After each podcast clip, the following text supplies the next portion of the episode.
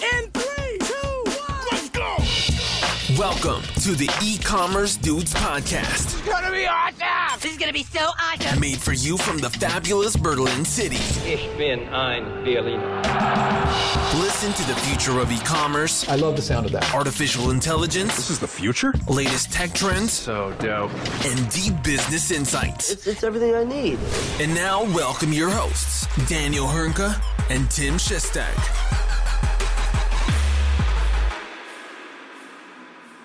Hallo und herzlich willkommen zu einer neuen Folge bei den E-Commerce Dudes. Es ist Freitag, der 9. Juni 2023. Mein Name ist Daniel Höhnke und natürlich darf auch heute wieder nicht fehlen, wie immer auch, mein werter und geschätzter Kollege Tim Schestag. Grüß dich, mein Großer, was geht?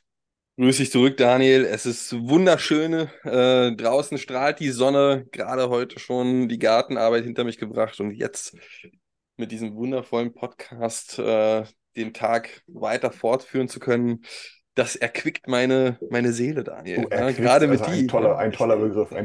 Ja, schön, wir uns wieder außerdem haben wir unfassbar krasse Nachrichten, muss man mal sagen. Also da haben wir wirklich wieder einiges im Gepäck, was ich sehr spannend finde,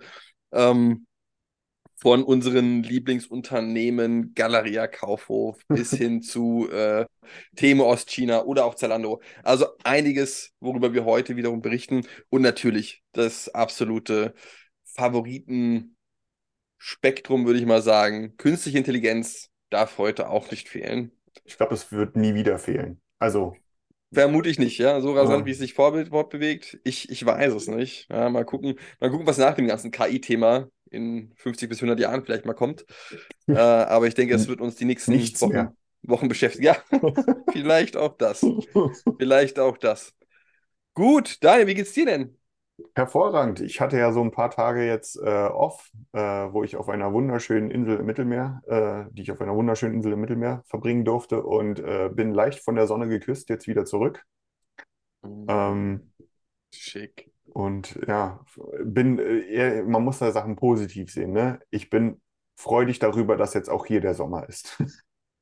Das stimmt wohl. Außerdem muss man auch erwähnen für unsere Zuhörer, du hast tatsächlich ein neues Mikro. Also, falls ihr den Unterschied merkt, dass sich Daniel besser anhört und besser klingt, berichtet uns. Ja, würde mich mal interessieren, gespannt, ob sich das gelohnt hat, die 5 Euro da bei Aldi. Ja, mal schauen, ob das so viel besser ist. Das werden wir dann ja jetzt gleich sehen. Vielleicht müssen wir auch gleich nochmal neu aufnehmen, wenn ich das Ding dann zusammenschneide und merke, geht gar nicht. Von daher mal schauen. Aber ja, die Beschwerden sind zuletzt zahlreicher geworden. Da musstest du mal drauf hören. Da musste ich dann mal was tun und habe jetzt mal 1-2 Euro in die Hand genommen. Aber es geht ja nicht nur um den Klang, sondern es geht auch um die Inhalte. Dementsprechend lass uns direkt mal loslegen. Hauptthema des heutigen Tages. Ich habe es zunächst auf LinkedIn gelesen von Florian Kolf, dem Teamleiter vom Handelsblatt für das oder für die Themengebiete Familienunternehmen, Handel und Konsum beim Handelsblatt. Und der hat wieder mal etwas Interessantes zu Galeria gepostet und gleichzeitig auf einen Artikel von ihm verwiesen. Und zwar geht es darum, dass der neue Chef von Galeria Kaufhof, das ist überhaupt kein sperriger Name, by the way, namens Oliver van den Bosche, sich zum Thema E-Commerce geäußert hat und eher preisgegeben hat, wie aus unserer Perspektive es nicht unbedingt zu funktionieren hat. Und zwar hat er gesagt, dass letztendlich er auch in seinem Onlineshop oder im Onlineshop von Galeria Kaufhof Waren präsentieren möchte, die man allerdings gar nicht online kaufen kann. Ja, sondern der Kunde soll natürlich dann in die Filiale gelockt werden. Oder was heißt gelockt werden? Ja? Er muss in die Filiale, um das Gerät, um den Fernseher, um was auch immer man in der Galerie alles kaufen möchte. Um das Ganze zu erwerben, muss er tatsächlich in die Filiale, kann das nicht online kaufen. Ich weiß noch nicht genau, wie er auf diese Idee gekommen ist. Ich weiß noch nicht genau, ob das jetzt eine positive Abgrenzung ist zu Amazon und Co. Wahrscheinlich eher nicht. Ja? Im Zeitalter von Customer Experience optimieren, ja, ein optimales Kundenerlebnis schaffen, also all das, woran Amazon und zahlreiche andere Anbieter tagtäglich daran arbeiten, dass er immer ein Stückchen besser zu werden und gleichzeitig profitabel zu werden oder zu bleiben. kommt Galeria mit dieser Aussage. Ja, und ergänzt wird das Ganze noch um den Satz, dass ein Amazon nicht diese tollen 87 Standorte in Bestlage hat. Und letztendlich sollen die ja aus Sicht des neuen Geschäftsführers auch diese Frequenz bekommen. Ich war wirklich etwas überrascht und verstehe das einfach nicht. Also letztendlich, ich kann mich erinnern an das Thema P&C, als wir das mal besprochen haben und da die Aussage kam, Filialen first. Ich weiß, dass auch der ein oder andere Einzelhändler das ebenfalls nun weiter verfolgt, nachdem man gesehen hat, okay, so wie wir E-Commerce machen, funktioniert das leider nicht so profitabel. Dann müsste man sich auch die Frage stellen, ist das denn so richtig gemacht worden? Aber diese Aussage, ich möchte wieder einfach Artikel im Webshop darstellen und der Kunde soll gefälligst zu mir in die Filiale kommen, ist ja nicht zeitgemäß, würde ich sagen, um es diplomatisch auszudrücken, Daniel. Hast du äußerst diplomatisch ausgedrückt. Ja? Äußerst diplomatisch. Ich muss mich auch gerade, naja, auch diplomatisch ausgedrückt, hart zurückhalten. Hier nicht in einen Tourette-Fluss sozusagen auszubrechen, aber der Reihe nach. Das ist, also wenn man wirklich 2023 denkt, dass man, wenn man im Webshop Produkte anzeigt, die man dann nur im stationären Geschäft bekommen kann, dass das Rettende, man muss es ja sagen, ne? Also Galeria steht mit dem Rücken zur Wand. Und das ist jetzt das große Ding. Also das ist jetzt, das ist das rettende Mittel oder eines dessen. Ich möchte mal auch hier ganz diplomatisch und zurückhaltend sagen, bezweifle ich. Denn ich meine, was hätte man eigentlich lernen müssen in den letzten Jahren? Du musst dort sein, wo dein Kunde ist. Du musst es deinem Kunden anbieten, auf der Art und Weise, wie dein Kunde es haben möchte, anzubieten. Und nicht zu sagen, ich sage meinem Kunden, wie er es an das Produkt ranzukommen hat. Bei einem Retailer, wo ich die gleichen Sachen bei 50 anderen Retailern auch bekomme. Oder vielleicht sogar im Brandshop und so weiter und so fort. Ja, also es mangelt ja nicht an Alternativen. Das darf man einfach auch nicht vergessen. Die Customer Journey ist vielleicht, dass ich wie auch immer auf den Galeria Online-Shop raufkomme, dort meine, weiß nicht, eine Hose sehe, sage, die hätte ich gerne, dann sagt, ja, du kannst jetzt erstmal schön in die Stadt fahren, um das Ding abzuholen. Dann kann ich sagen, nee, ich gehe einfach einen Webshop weiter und dann bestelle ich es mir, weil ich es kann. Ne? Ja, ja. Also das ist für mich...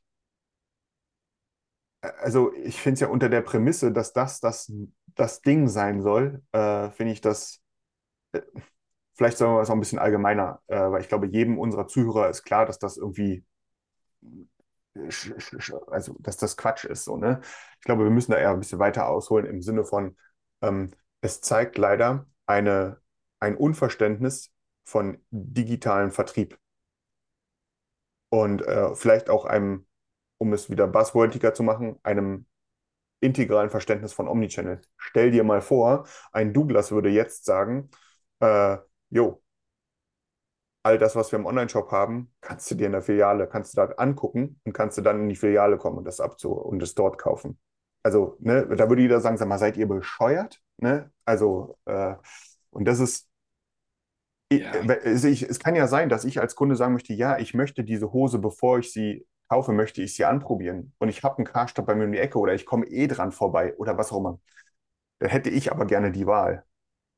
Ne? Weil es sind vielleicht 87 Standorte vorerst. Ja, man weiß ja nicht, wie viele davon jetzt noch demnächst übrig bleiben. Ne? Wie viele Menschen, potenzielle Kunden vor allem, schließt du damit aus?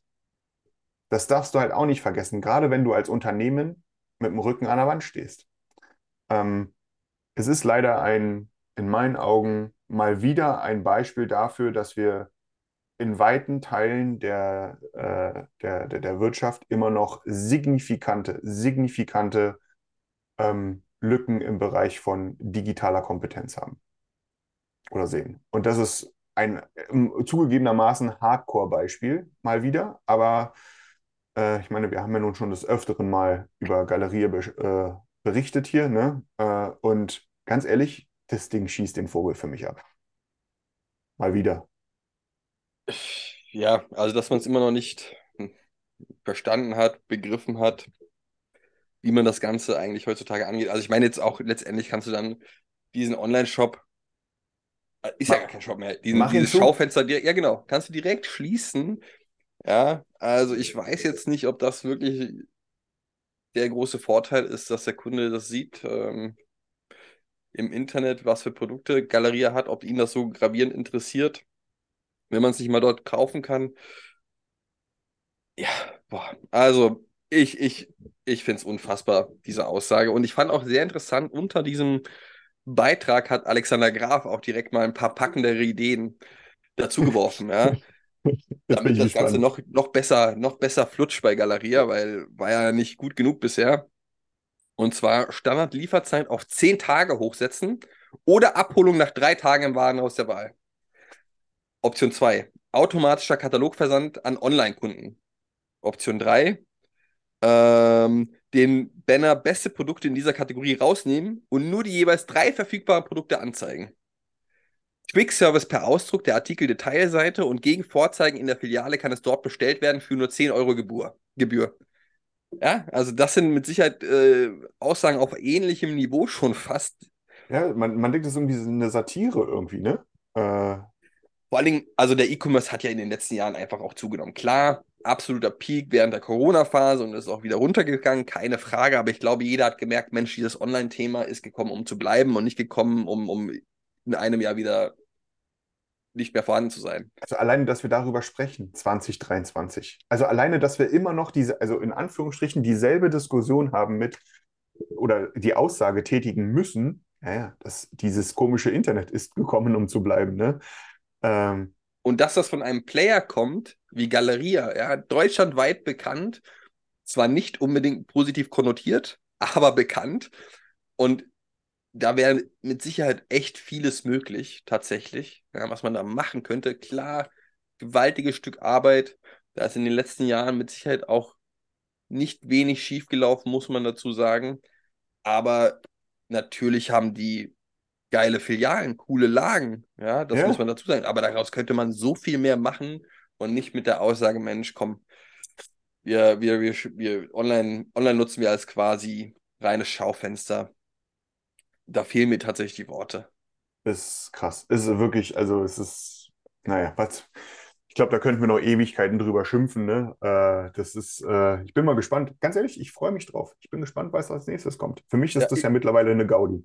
Ne? Galeria ist Gaudi. Ja, ich glaube tatsächlich, ich weiß gar nicht, haben wir schon jemals positiv über Galeria in diesem Podcast darüber gesprochen? Ich weiß es nicht. Sie haben uns bis jetzt ja auch nur geile Beispiele oder geilen Content geliefert, um auch leicht schmunzelnd, um das auch mal sehr diplomatisch auszudrücken, ja, mit einer dicken Falte auf der Stirn, um so darüber zu berichten, ne? Und wie gesagt, ich sehe es einfach nur noch als Gaudi. Also dieser Typ, den Namen schon wieder vergessen hier, der hat für mich die bronzene Deppen-Medaille gewonnen. Also das ist also, keine Ahnung. Daniel ist wieder auf Beef aus, ja. Oh ja, also, voll. Ne? Ich merke das selber. Damals nicht gereicht, ey. Ich könnte mich da gerade auch richtig, richtig in Rage reden, aber ich lasse das jetzt einfach mal, weil ist ja einfach nur peinlich. Wohl wahr. Lass uns zu etwas angenehmeren Themen kommen. Und zwar zu unseren Commerce-News, Shopsystem-News. Und da gab es sowohl bei Shopware als auch bei Shopify einige Neuigkeiten. Fangen wir erstmal bei Shopify an. Die haben die haben Shop Cash verkündet, beziehungsweise nur in den USA erstmal. Aber was ist denn überhaupt Shop Cash? Was mache ich damit, Daniel? Wir haben auch schon öfter mal über die sogenannte Shop App gesprochen. Ich glaube, ich habe es auch schon 100-mal erwähnt, dass ich ein großer Fan davon bin. Und werde es denn, sofern es aus den USA nach Europa rüberkommt, noch ein noch größerer Fan davon werden.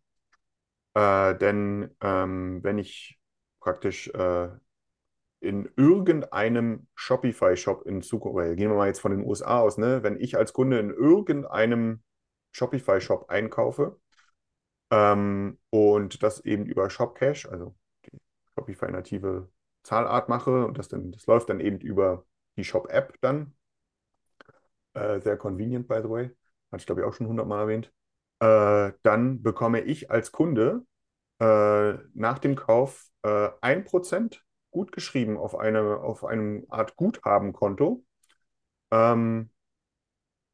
was ich dann bei zukünftigen Einkäufen als ja, sozusagen Gutschein nutzen kann. Das Geile daran ist, dass es kein Händler muss daran irgendwie teilnehmen oder muss da was abgeben oder was auch immer, sondern das ist eine Maßnahme, die Shopify sozusagen für sich trifft und über die, ist meine Vermutung, ne, über die Payment-Gebühren, die sie ja dadurch sozusagen rausziehen, finanziert. Mhm. Somit bin ich, wenn ich einen Shopify-Shop habe und in der Shop-App vertreten bin, ist im Grunde 2 Klicks im Shopify-Backend, dann habe ich sozusagen ein Loyalty-Programm, ohne ein Loyalty-Programm zu haben. Das ist schon ziemlich spannend, weil ne, ich bin sowieso ein ganz großer Verfechter von Loyalty-Programmen, super unausgeprägter Bereich bei uns in Deutschland noch, viel weiter in den USA und in Konsorten. Es macht auch Sinn, sowas weiterhin anzudenken, weil man kann da natürlich sehr viel Markenbindung betreiben. Aber es ist natürlich, wenn ich Shop-App-Nutzer bin, dann ist das natürlich eine geile Sache. Also dann ist das wirklich eine geile Sache, wenn ich dort einen Kauf tätige und ich weiß, ich kriege 1% meines Einkaufswerts gut geschrieben, den ich bei einem zukünftigen Dings, da mache ich 2, 3 Käufe, ne? Und dann habe ich dort... da kommt ein bisschen was zusammen, ne, was ich dann ohne was dafür zu tun. Also das ist ja, ne, ich muss nichts abonnieren, ich muss nichts machen, ich mache einfach das, was ich sowieso mache und kriege dafür sozusagen einen Cashback. Und das ist schon mega cool, gerade auch bei der Anzahl an Shopify-Shops, die es ja da draußen gibt und die auch in Deutschland stark wachsend ist, ne, ist eine coole Nummer. Bin gespannt, wie sich das durchsetzt und bin gespannt, dass es auch aus den USA, also dass sie da jetzt dann hoffentlich zeitnah auch über den Teich rüberschieben. Genau, und gerade in der aktuellen Phase, du hast das schon erwähnt, Kundenloyalität, das Stichwort, ist ja immer wichtiger geworden. Ja, gerade in der aktuellen Zeit, wenn man sich überlegt, Neukundenakquise teurer geworden, früher war alles in Richtung Wachstum getrieben, jetzt aktuell natürlich möchte man auch weiter wachsen, aber eher auf Basis der Stammkunden, möchte diese wieder versuchen zu reaktivieren, zum Kauf zu animieren. Ja. Und da ist sowas schon ein cooles Feature. Ist das schon aktiv in den USA oder kommt das erst noch in den USA? Das ist schon aktiv. Es gab sogar schon einen Launch-Tag, wo Shopify $1 Million Shop Cash on top nochmal oben drauf gelegt hat. Und wie auch immer, ich weiß nicht, wie sie es verteilt haben, aber die haben sozusagen nochmal 1 Million oben drauf gelegt, was an die Shop-App-Nutzer sozusagen ausgeschüttet wurde.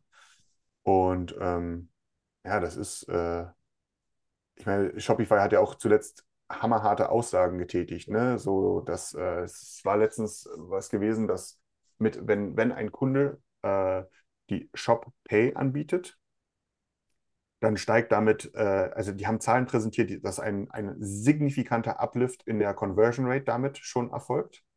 Und selbst wenn der Kunde, es gibt selbst einen Lift, so Shopify, dass selbst wenn der Kunde ein PayPal zum Beispiel nutzt und gar nicht über Shop Pay bezahlt, dass trotzdem die Conversion Rate bei den Kunden höher ist, nur weil Shop Pay da ist. Es sind interne Zahlen von Shopify, kann man hinterfragen. Ne? Aber sagen wir so, der Harvey Finkelstein, der ist da sehr offensiv auf LinkedIn auch mit rausgegangen. Und was man hier vielleicht auch wieder erkennen kann, ne? Dass Shopify natürlich eine Commerce-Plattform ist, aber womit verdienen sie Geld? Das ist im Grunde der Checkout. Ne? Und können dann eben auch solche Sachen aufgrund ihrer Größe veranstalten, dass sie sagen, so, wir bauen jetzt hier mal 1 fix 2 in Anführungsstrichen, ja, noch ein Loyalty-System oben drauf. Das ist schon beeindruckend. Ja. Wie gesagt, auch zu dem Checkout-Thema, wie gesagt, Shopify eigene Zahlen, ob dem so oder ob das so der Wahrheit entspricht, ja. Sollte man definitiv nochmal in Frage stellen. Und Harley Finkelstein, glaube ich, ne, war es? Ja. Gut, was kommuniziert er denn nicht als groß, was Shopify präsentiert? Der kommuniziert das halt alles als groß. Das ist natürlich richtig. Ja. Alle hier halt mit Zahlen. Ne? Ich habe die Zahlen nicht mehr im Kopf, aber ne, die haben gesagt, so wenn du Shop Pay anbietest, dann steigt, keine Ahnung, Conversion Rate um, weiß nicht mehr, 35%. Das waren ziemlich krasse Zahlen. Ja, ne? Das stimmt. Und das ist, ich habe da auch schon öfter gesagt, ne? Was ist das Geilste bei Shopify? Meiner Meinung nach, das ist der Checkout. Das ist Dafür sind sie auch wirklich bekannt, muss man sagen. Ne? Also gerade das Thema Checkout, das ist schon eines der Alleinstellungsmerkmale. Genau. Aber also von daher Daumen gedrückt, dass sie es über einen großen Teich schaffen und dann gucken wir mal. Und dann gucken wir mal. Und dementsprechend würde ich sagen, ab zum Counterpart von Shopify, zum deutschen Marktbegleiter Shopware. Und auch da gab es wieder News, personelle News.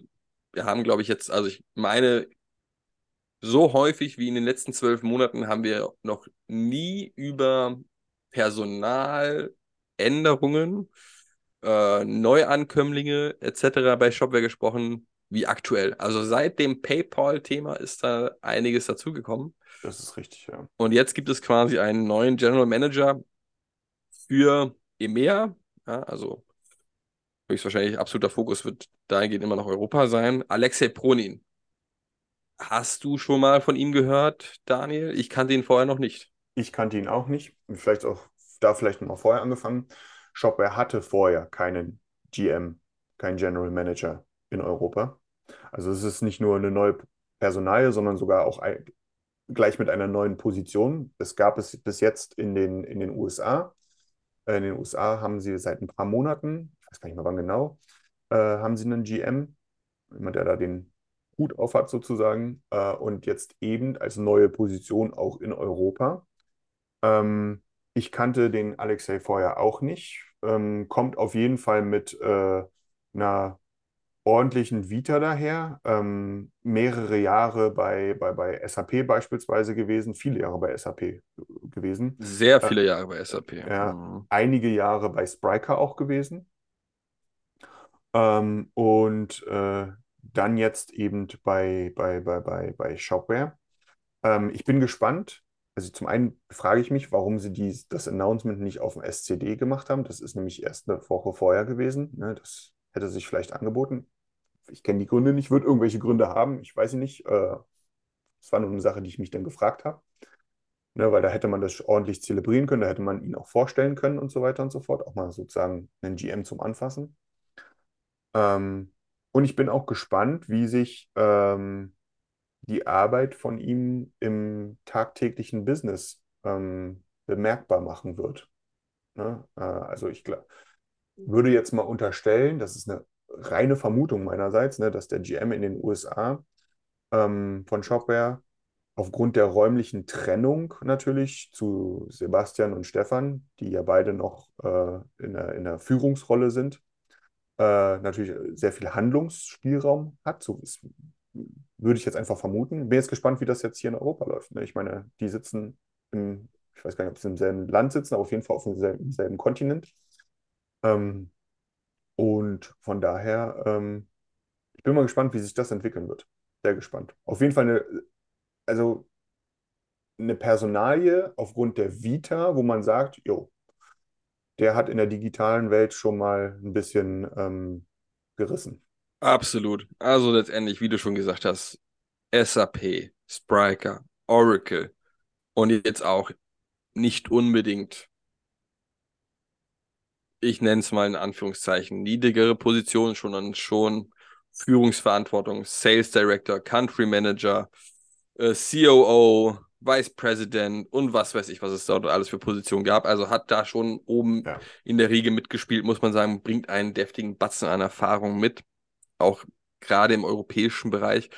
Und klar, wird verantwortlich sein für das ganze Thema Profit and Loss Statements und dass das Ganze erfolgreicher vorangetrieben wird in Europa. Währenddessen muss man mal gucken, ob die Hamann-Brüder zukünftig so viel integriert sein werden in puncto Vertrieb und Sales. Mit Sicherheit immer noch, aber ich kann mir gut vorstellen, dass die Hamann-Brüder eher einen Fokus haben auf die strategische Weiterentwicklung von Shopware. Wo geht's hin? Was sind die nächsten Schritte? Und weniger, hey, pass auf, wir müssen jetzt hier in Italien weiter attackieren und das den Umsatz steigern oder so. Ich glaube, das wird seine Aufgabe primär sein von Alexej.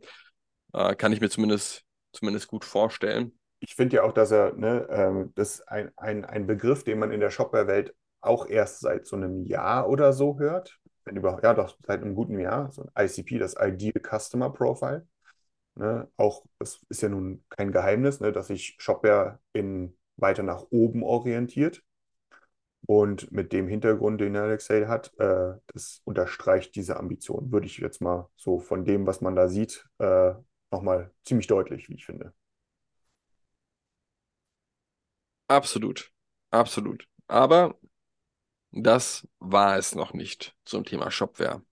Und zwar wurde vor ein paar Tagen von Stefan Hamann auf LinkedIn etwas zum Thema Spatial Commerce gepostet. Ja, also alles geht in die Richtung, oder was jetzt alles geht in die Richtung, aber 3D-E-Commerce, das Ganze per AR erweitert und so weiter und so fort. Also ein Thema, bei dem ich zumindest sagen würde, aktuell spielt das noch eine eher kleinere Rolle für die meisten Online-Shops, ist eher so ein Zukunftsthema.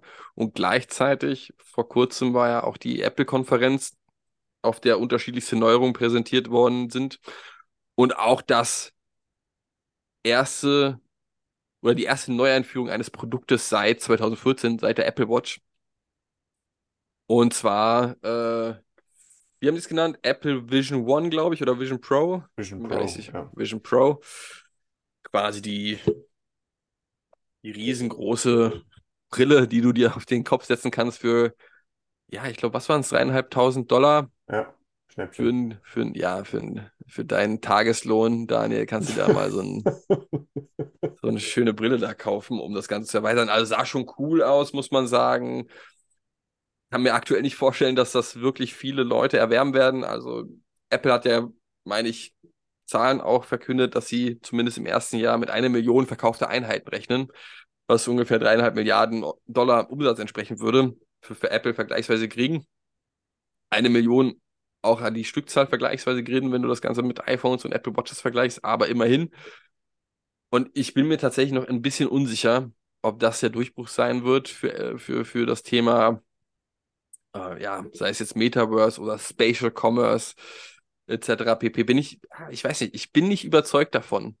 Ich bin nicht überzeugt, dass das, also zumindest nicht in nächster Zeit. Ich glaube, das dauert noch ein bisschen. Das dauert noch. Ich finde es ja gut, prinzipiell immer gut, wenn man sich nach vorne orientiert, ne, und da auch vorausschauend unterwegs ist und auch das eigene Produkt dahingehend auslegt sozusagen. Aber wenn wir jetzt mal vom Massenmarkt sprechen, dann sind wir da mit Sicherheit, ne? Also zum einen sich so eine Brille auf den Kopf setzen, die irgendwie einen Akku-Pack hat, was ich mir in die Hose stecken muss, wo ein Kabel runterhängt, was 2 Stunden hält, was $3.500 kostet. Das ist weit weg von Massenmarkt, sehr weit weg von Massenmarkt. Ne? Augmented Reality ist definitiv, ich glaube, wenn es dann, also das funktioniert ja schon, ne? Sobald das Device da ist, was irgendwie in Sonnenbrillengröße funktioniert, das dauert halt noch eine Weile, dann wird es geil, aber das dauert definitiv noch eine Weile. Auf der anderen Seite finde ich es gar nicht verkehrt, wenn man sich da eben, ne, schon mal in der Richtung orientiert, weil was heißt das, dass man sich eben nicht verbaut, dass man seine Technologie offen hält und so weiter und so fort. Also wenn man es positiv ausdrücken möchte. Hatten wir nicht so eine Brille in schmal vor 10 Jahren schon?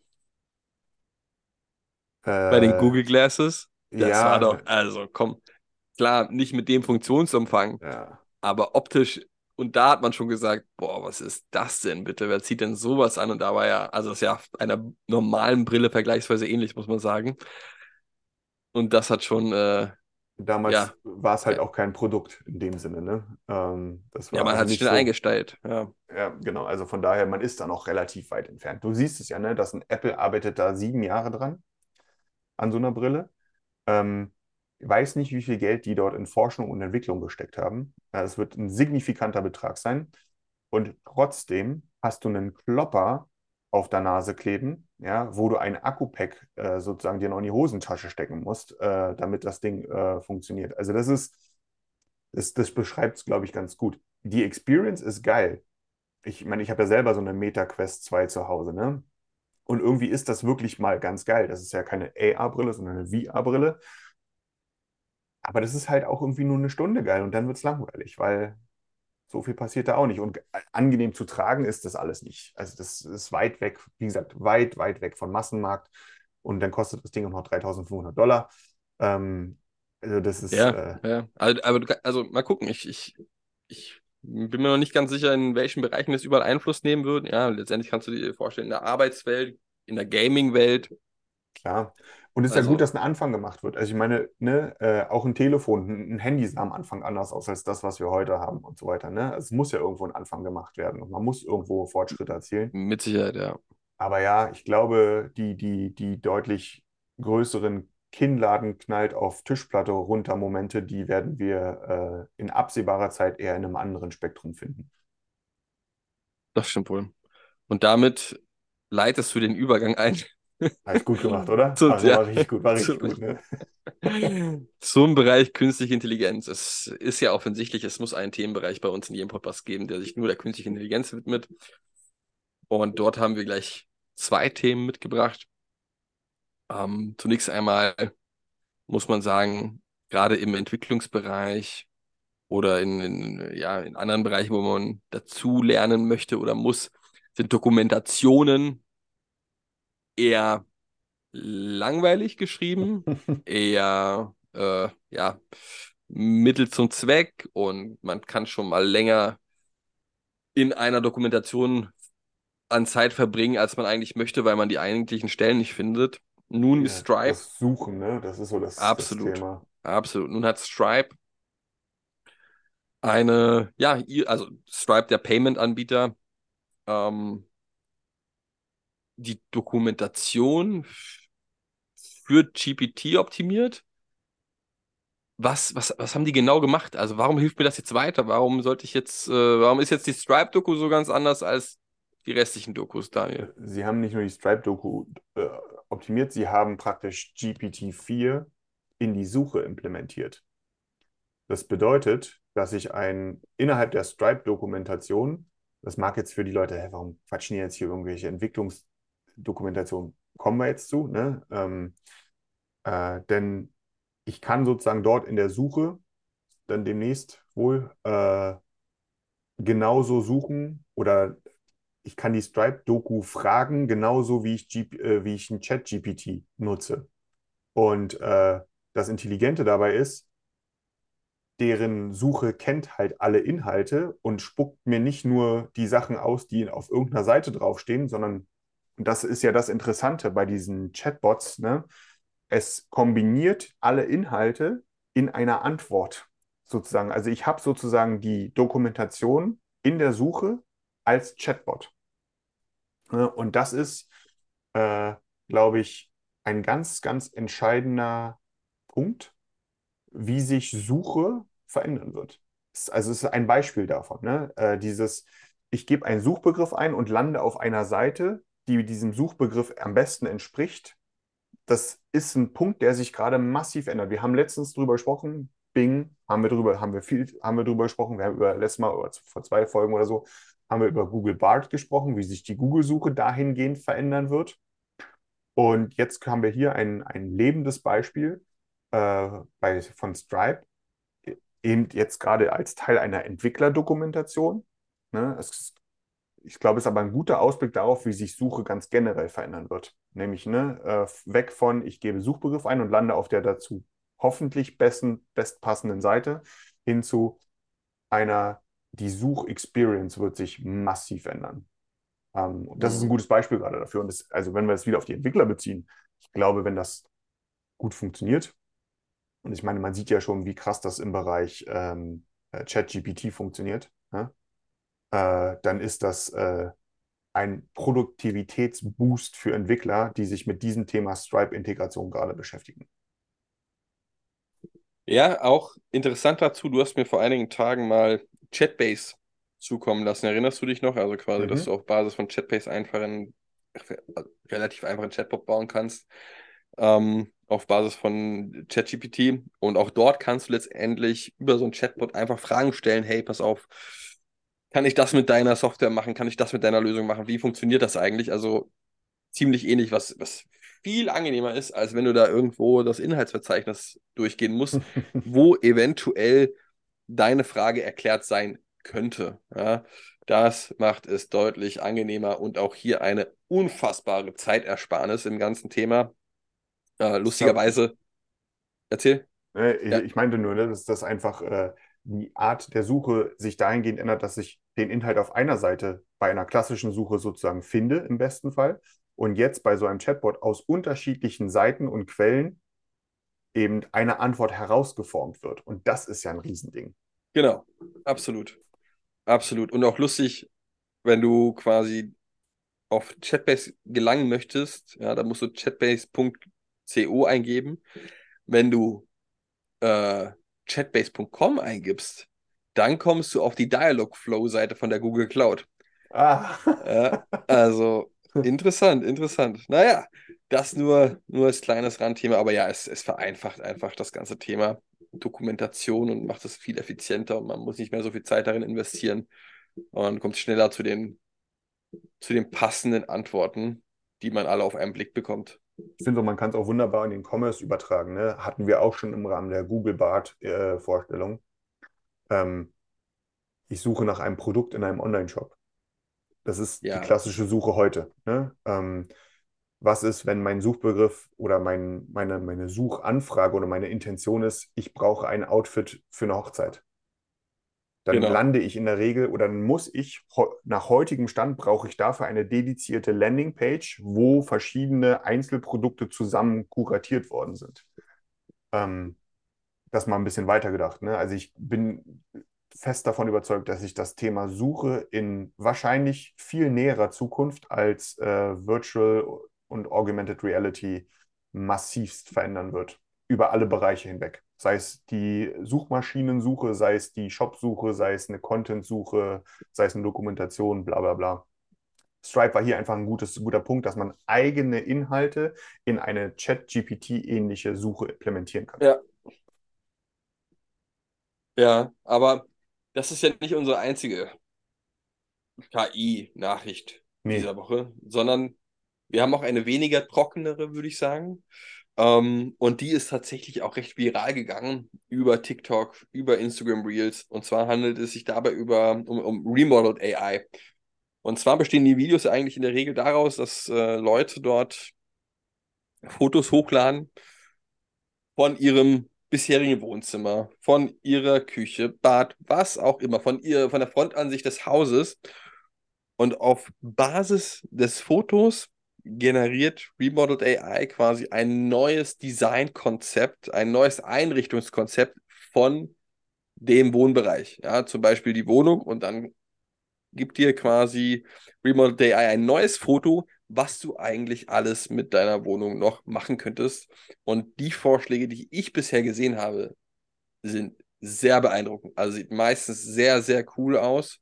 Und mit Sicherheit kannst du das per Knopfdruck auch einfach variieren und ein neues Bild generieren lassen, wenn du das möchtest und dir der aktuelle Vorschlag nicht gefällt.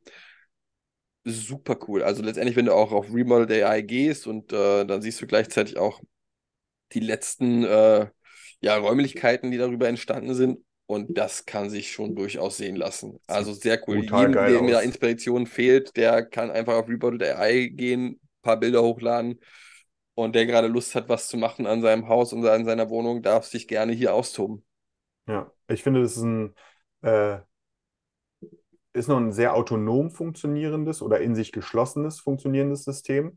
Wenn wir uns die Technologie da einfach mal generell von betrachten oder ein bisschen isolierter betrachten, für jeden Home and Living, Marke, Retailer, wie auch immer, ne, ist das ein Wink mit dem Zaunfall, wo die Reise wahrscheinlich auch recht zeitnah hingeht. Also jetzt gerade funktioniert das mega gut. Ich lade, wie du schon gesagt hast, ne? Man lädt ein Foto von seinem Wohnzimmer hoch, ne? Dann kann ich noch sagen, ich hätte gern diesen und jenen präferierten Stil. Ne? Und auf dieser Basis werden dann wird das Foto so verändert und zeigt mir meine Einrichtung, mein Zimmer in einem komplett neuen Stil. Wenn ich das jetzt noch, das funktioniert mega gut. Das funktioniert richtig, richtig gut. Und wenn ich das jetzt noch weiterdenke und sage, gut, ich implementiere diese Funktion mit den Produkten, die in meinem Shop sind. So, dann wird ein richtig geiler E-Commerce-Case draus. Und davon sind wir wahrlich nicht mehr weit entfernt. Überhaupt nicht sogar. dass ich sozusagen die Produkte, die dort verwendet werden, dass die dort reingesetzt werden. Und da haben wir vielleicht sogar einen klitzekleinen Crossover von dem Spatial Commerce. Ich wollte es gerade sagen. Den Stefan Hamann da gepostet hat, mit 3D-Modellierung und so weiter und so fort. Weil ich brauche natürlich, um das anbieten zu können, brauche ich natürlich meine Produktabbildungen und so weiter und so fort. Produktdaten hatten wir auch schon des Häufigen zuletzt gehabt.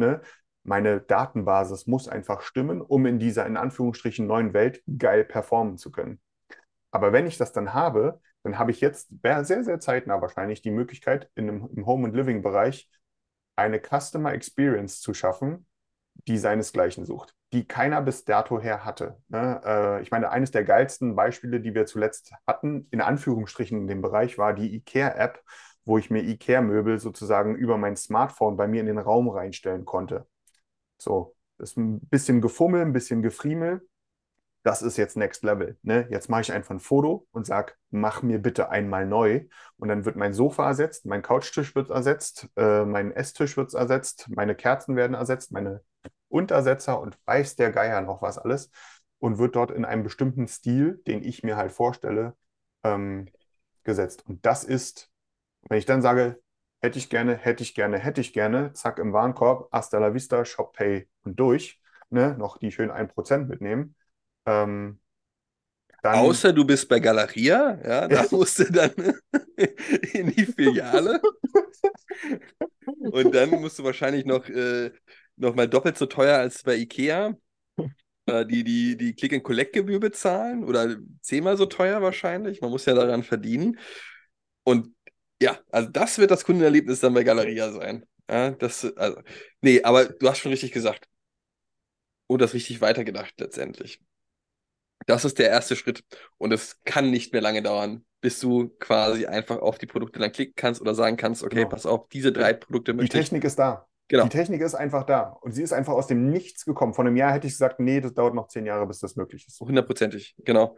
Und letztendlich, es kann nicht mehr lange dauern, bis die Möbelhäuser dieser Welt so etwas nutzen, mit ihren Produkten. Oder auch Marktplätze, die dann noch ein größeres Produktsortiment vermutlich haben. Ja. Also damit lässt sich so viel machen.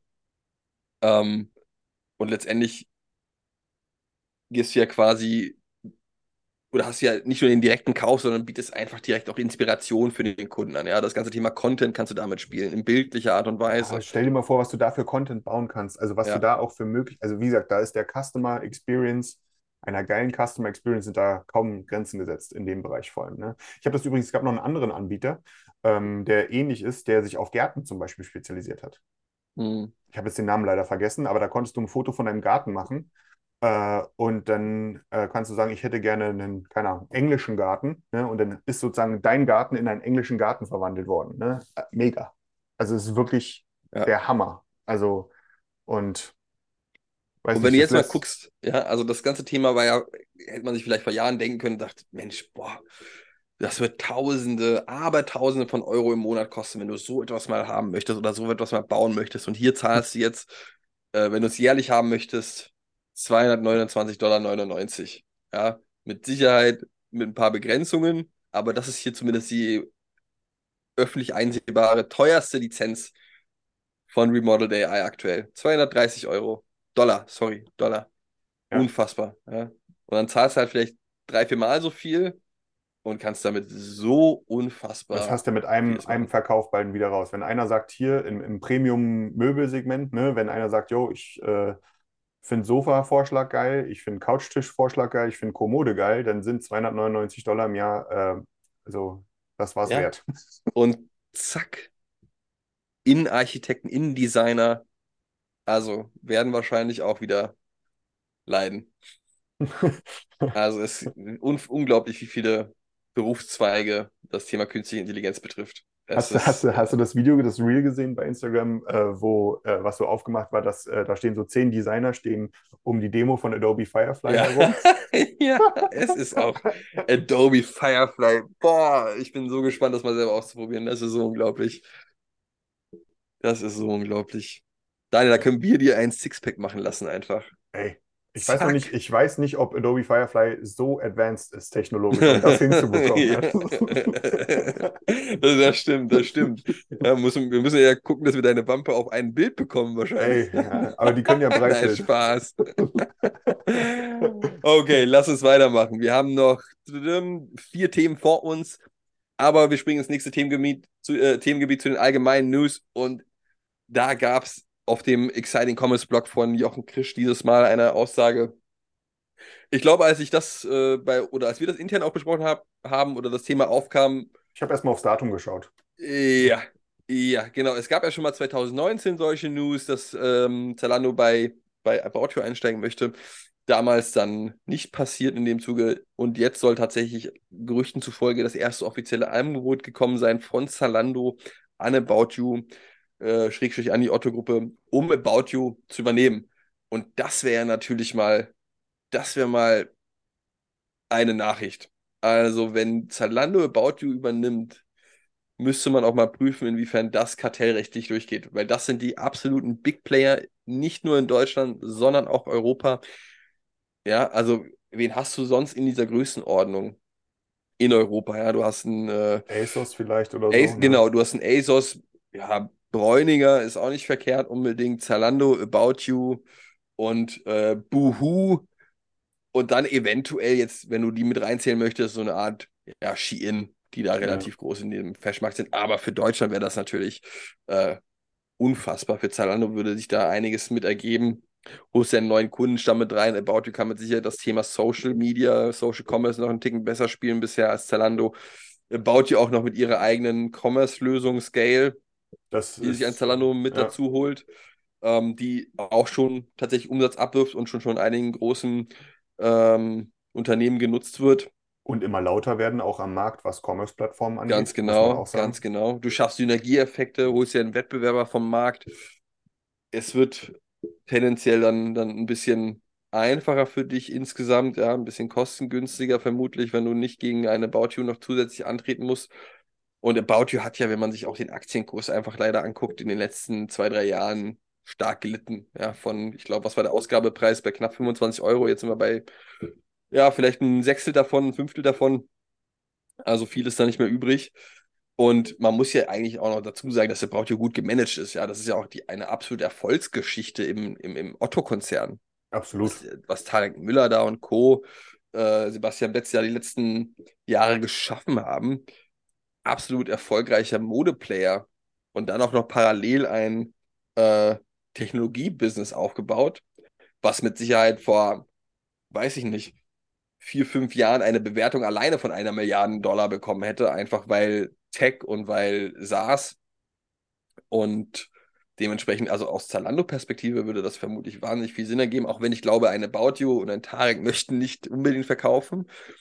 Die Frage ist, würde es sich nicht eher lohnen für ein Otto, die sowieso scheinbar, wenn man jetzt mal die letzten Verkäufe anguckt, sowieso auf Verkaufskurs sind. Maitor ist letztens auch verkauft. Und ein paar andere Geschichten auch noch.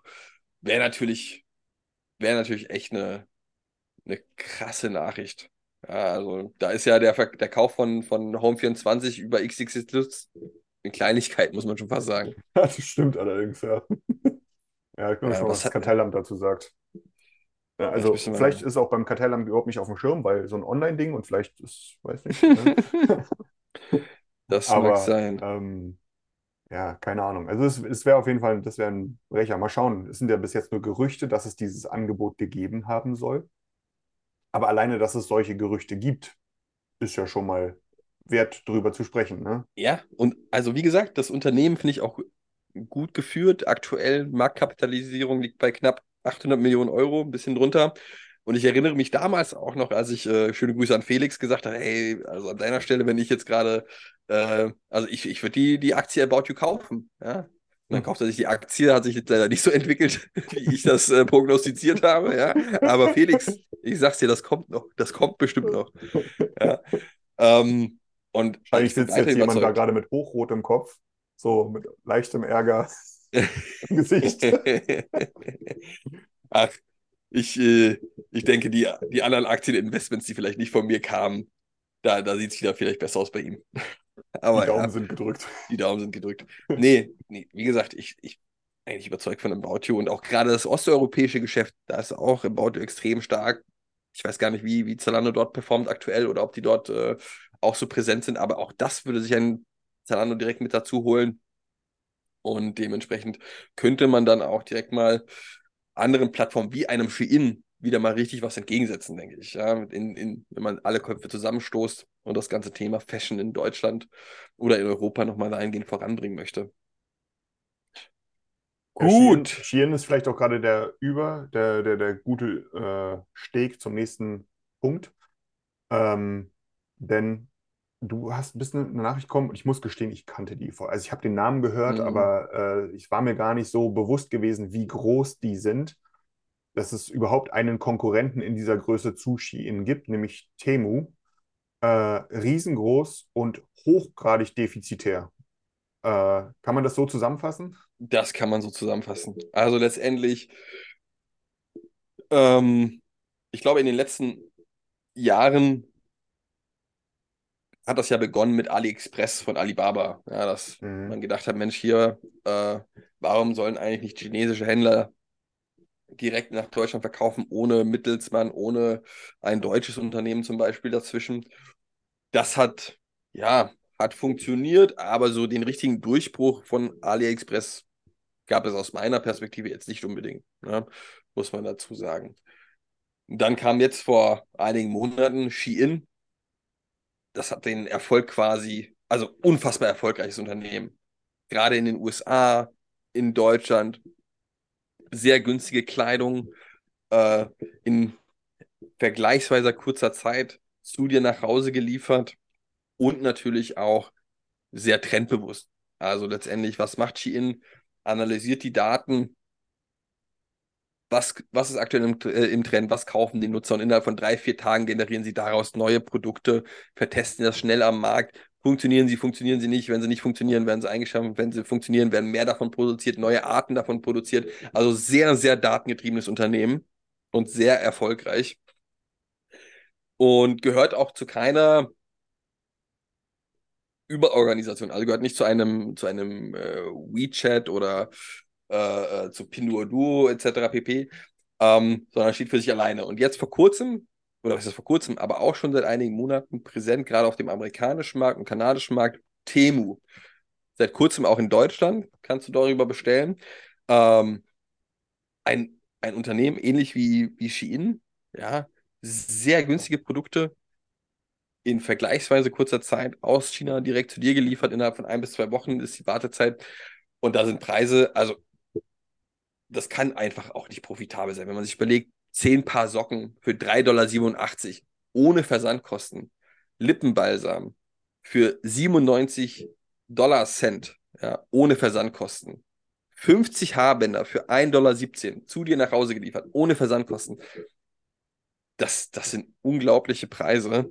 Also einmal rund um die Welt geliefert für den Abfallpreis. Also ökologisch nachhaltig kann das schon mal gar nicht sein. Ja. Nee. Ökonomisch kommen wir auch noch gleich dazu. Wenn man sich mal die Zahlen anguckt, die hier Wired.com präsentiert hat, jährlicher Verlust von Temu liegt bei zwischen 500 Millionen und $1 Milliarde pro Jahr. Das ist wow. Also wie stark dieses ganze Thema subventioniert wird, damit man einfach mal reingetrieben wird und damit die Leute kaufen. Und wer leidet natürlich darunter? Logisch, die kleinen Händler, die kleinen Manufakturen in China, die sich sowas eigentlich nicht unbedingt leisten können und eher von Temu dazu angetrieben werden, zu diesen günstigen Konditionen zu verkaufen. Und natürlich kann man sagen, gut, Mensch, hier, wir sind Temu. Aktuell möchten wir erstmal initial alle Kunden auf unsere Seite holen, bevor wir dann die Preise anziehen.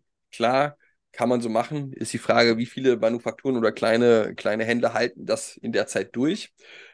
Und da muss man sich aber auch gleichzeitig die Frage stellen, wenn man mal guckt, ja, so ein Deichmann oder auch andere Händler in dem Bereich, die jetzt teilweise noch recht kostengünstig vielleicht Schuhe verkaufen für 30, 40 Euro das Paar oder noch günstiger ein bisschen, ne? Und dann kommt ein Temu daher, die das Paar Schuhe für $5 bis $10 verkaufen, ja, und dann nochmal die Preise anziehen, dann sind sie vielleicht bei $20 oder 20 Euro, aber immer noch signifikant günstiger als ein Deichmann, als andere Wettbewerber. Und dann muss man sich tatsächlich überlegen, ja, weil dann macht vielleicht auch die kleine Manufaktur in China über Temu Gewinn, ja, Da muss man sich aber tatsächlich überlegen, was macht man dann als Deichmann, wenn ich quasi kein Alleinstellungsmerkmal mehr habe, ich gehe nicht über den Preis mehr, dann hast du eigentlich nur noch die Marken, die die Strahlkraft für dich haben. Mhm. Und sonst, warum solltest du nicht über Temu bestellen? Wenn dann auch die Qualität passt. Ne? Ich habe jetzt schon von mehreren Testbestellungen gehört, auch hier, da passt die Qualität nicht so unbedingt. Ne? Das erinnert dann wiederum ein bisschen an Wish, wobei man dazu sagen muss, Wish kam von den Amerikanern und Temu aus China und die Chinesen haben richtig Lust zu attackieren, den europäischen Markt anzugreifen und nehmen ja, wie man sieht, diese starken Verluste im Kauf. Pro Bestellung macht Temu einen Verlust von $30. Ja, das ist unglaublich. Ja. Also der aktuelle Warenkorbwert, zumindest laut Wired, beziehungsweise einem Insider, soll wohl bei knapp $25 liegen. Ja. Ziel ist es perspektivisch, das Ganze in Richtung $50 zu treiben und den Käufer dazu bewegen, dass er quasi 30 Mal pro Jahr bestellt, sodass man quasi einen Umsatz pro Käufer bei $1.500 hat. Nun ist die Zielgruppe gerade in den USA laut Wired Asiaten, respektive einfach dann zusätzlich auch Haushalte mit niedrigem Einkommen, an die sich das richtet. Und ökonomisch nachhaltig ist das Ganze zumindest aktuell auch noch nicht. Aber zukünftig wird es einfach spannend zu sehen sein, wenn dort mal ein bisschen die Preise angezogen werden, was passiert dann? Bleiben die Kunden eventuell bei Temu, wechseln die dann wieder zurück? Wie interessant ist das Ganze? Und ich frage mich auch, wie lange ein Temu bzw. ein Pinduoduo das ja, durchhalten möchte. Ja, ob das jetzt doch, oder wann man dort erste Ergebnisse sehen möchte, das frage ich mich tatsächlich. Hält man das noch 1, 2, 3 Jahre durch mit diesen Verlusten? Möchte man in einem Jahr profitabel sein? Ich kann es noch nicht einschätzen, aber das ist auch wieder so ein riesengroßer chinesischer Player, der die App-Download-Charts in den USA anführt und aus dem Nichts quasi 50 Millionen Downloads in den letzten 7 Monaten in den USA. Ja. Das ist Wahnsinn. Und die möchten im nächsten Jahr $4,3 Milliarden investieren für das Thema Werbung. $4,3 Milliarden. Ja. Und dieses Jahr waren sie schon bei 1,4 Milliarden. Die haben für einen Werbespot, für einen 30-sekündigen Werbespot, haben die $14 Millionen bezahlt. Das ist schon, also die hauen das Geld da raus oder investieren das, je nachdem, wie man es sehen möchte. Ja. Die Frage ist, was ist das Learning to do, das Überlegerli, ja, Überlegerli, sagt er mir. Bei einem europäischen Retailer oder auch Marke. Ich glaube, man kann es so auch heute schon ganz gut sagen. Die Differenzierung am Markt über den Preis war schon immer eine Scheißidee und wird immer beschissener. Ne? Man kann es gar nicht anders sagen, ne? Weil wenn ich mit einer Billigmarke, mit einem Billigprodukt, du hast es genannt, ne? Einen Deichmann-Schuh für €40, man kann nicht anders, das ist ein Billigprodukt. Und wenn ein anderer daherkommt und ein vergleichbares Produkt für $20 oder für €20 raushaut, dann habe ich da keine Chance. Also dann das kannst du vergessen. Also du musst die Differenzierung, den Grund, warum sollte jemand bei mir kaufen, das muss woanders liegen. Und zwar ganz woanders. Ja, also du wirst wahrscheinlich den Preiskampf gegen ein Temu nicht gewinnen. Ne, Temu ist ja nur ein Beispiel, da ist ja noch so dieses lustige Shein, was da eben auch zur wahrscheinlich größten Gefahr für einen Zalando, für einen About You ranwächst. Ne? Und gerade bei dem Preis, ja. Ja, das absolut. Ist Wahnsinn. Also klar, ökologisch und ökonomisch nachhaltig ist das aktuell noch nicht unbedingt. Ja. Also ökologisch kann es, glaube ich, nie nachhaltig werden. Da würde ich mich mal aus dem Fenster lehnen. Ja, ökonomisch vielleicht, aber ökologisch würde ich es eher als absolute Katastrophe. Und man muss einfach sagen, klar, wir werden umweltbewusster, ja, wir achten darauf, Stichwort Klimawandel, und gleichzeitig Familien, Personen mit niedrigem Haushaltseinkommen. In den USA wird die Zielgruppe als Haushaltseinkommen gleich unter 30.000 im Jahr beziffert. Die werden trotzdem auf ein Shein zurückgreifen oder ein Temu, ja, weil da ist der Klimawandel natürlich jetzt nicht so präsent wie das günstige T-Shirt, wo ich etliche Dollar spare. Naja. Aber ja, ich denke, das sollte man definitiv weiter verfolgen, gerade mit Shein, Temu, mit Pinduoduo als Hintergrundunternehmen, welches dort einiges finanziert. Nichtsdestotrotz sollten wir noch 1, 2 Themen behandeln, die wir noch haben. Und zwar nach dem Thema China Commerce kommen wir wieder zu einem weniger erfolgreichen Unternehmen, Mode-Schuh-Unternehmen in Deutschland. Ja, bei denen ich aber im Onlineshop kaufen konnte. Bitte? Bei denen ich aber im Onlineshop kaufen konnte. Immerhin, ja. Immerhin, ja, genau. Und zwar Reno. Mhm. Reno hat verkündet, dass, oder beziehungsweise ist ja schon länger bekannt, dass es Reno nicht so gut geht, dass dort einige Filialen schließen werden, Insolvenz und so weiter und so fort. Und jetzt haben sie aber verkündet, dass sie komplett, zumindest fast komplett dicht machen werden, Daniel. Was hast du da gelesen? Ja, also aufgrund des Insolvenzverfahrens werden aktuell in 150 Filialen läuft der Ausverkauf, der finale Ausverkauf, und die werden schließen. Damit wird übrig bleiben werden wahrscheinlich laut Insolvenzverwalter nur 23 Filialen, die von einem anderen Anbieter, der Chinas-Gruppe, übernommen werden oder weiterbetrieben werden.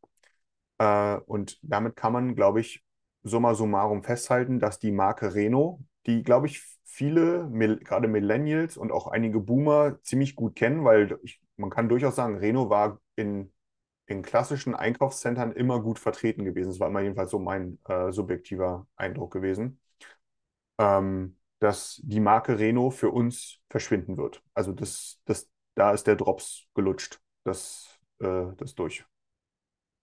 Du bist auf stumm. Geil. Ja, dass wir mit dem Podcast das auch nochmal wie in so einem Online-Meeting gerade nochmal raushauen können hier.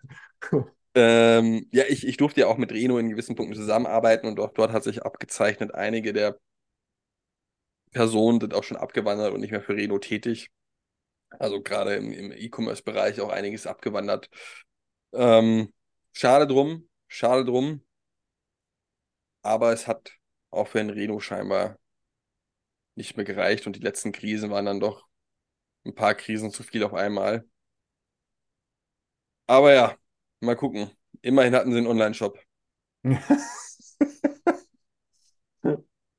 So, und dann würde ich sagen, komm, sprechen wir nochmal über einen schwedischen Modehändler namens Bootz. Super interessanter Case, ist jetzt auch zumindest in unserer E-Commerce-Bubble ein bisschen viral gegangen, dass Bootz einfach mal 42.000 Kunden gesperrt, beziehungsweise nicht unbedingt gesperrt, aber zumindest pausiert hat von den Bestellungen aufgrund der Retouren. Weil man hat gemerkt, dass 2% der Bootz-Kunden für 25% der Retouren verantwortlich sind.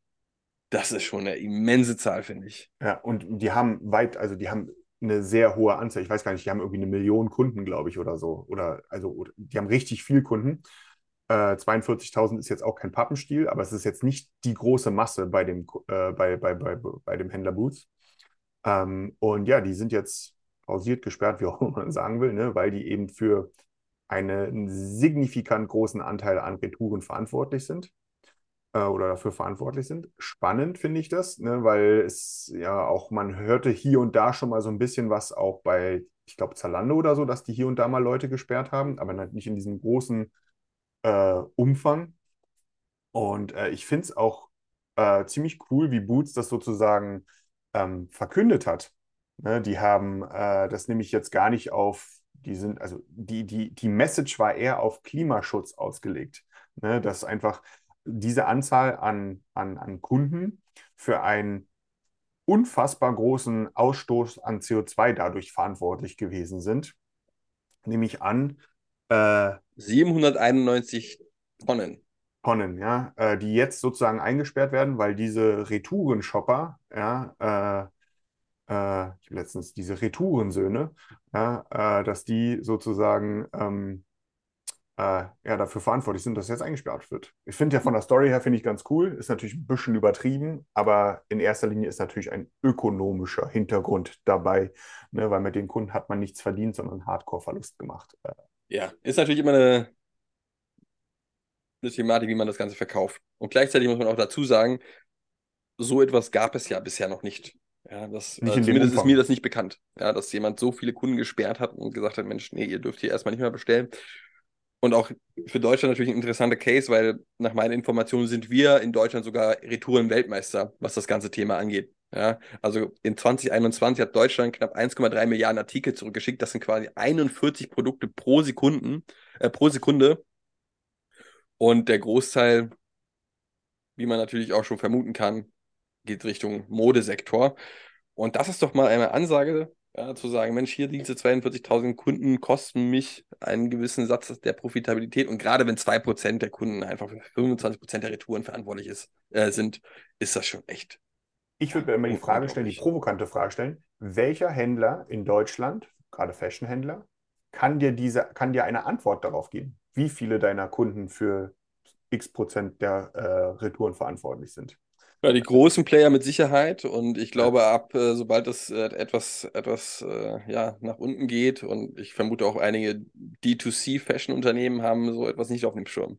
Ja, also auch hier wieder ein datengetriebener Ansatz kann eben zu solchen Erkenntnissen führen. Das ist, glaube ich, auch so ein bisschen die Quintessenz aus dieser News. Genau, und dann musst du halt, also ich gehe mal davon aus, dass sie nicht durchgehend gesperrt sein werden, aber es wird natürlich gewisse Reglementierungen geben für diese 2%, ja, dass sie bestimmte Sachen, bestimmte Anzahl an Bestellungen parallel durchführen dürfen, bestimmte Produkte nur einmal kaufen dürfen oder letztendlich Retouren, Versandkosten zahlen müssen und so weiter und so fort. Und das ergibt ja auch durchaus Sinn. Also da muss ja schon echt häufig etwas zurückgeschickt worden sein. Das ist wohl wahr. Gut, dann haben wir heute mal wieder eine etwas längere Folge gehabt. Auf jeden Fall vollgepackt mit vielen Themen. Ich hoffe, ihr fandet es da draußen genauso spannend, wie wir es fanden. Ich hoffe, mein Mikro hat funktioniert. Ansonsten wird das gleich ein sehr böses Erwachen werden, wenn ich das Ding hier versuche hochzuladen. Hat gut geklungen. Ich meine, es ist besser gewesen. Ja, das ist ja, haben sich die 3 € ja schon mal gelohnt. Siehst du. Und von daher, besten Dank, schönes Wochenende und bis demnächst. Ciao. Ciao.